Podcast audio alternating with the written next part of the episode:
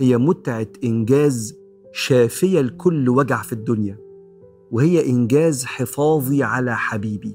في شيء جوه البني آدم كده إن أنا عرفت أحب وأتحب وحافظ على الحب ده.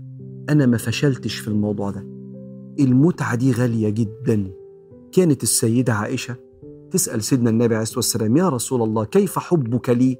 فيقول كالعقدة. فكانت كل شوية تعدي الأيام والشهور تقول له كيف حال العقدة؟ يقول هي على حالها. إحنا زي ما إحنا مش هنتغير مع بعض يا عائشة. دي متعة كبيرة قوي. والمتعة دي أنتوا تستحقوها. إن إحنا كنا غاليين على بعض وقدرنا نعبر مع بعض حاجز المشاكل وشطان الفرقة اللي بيحاول يفرق ما بيننا.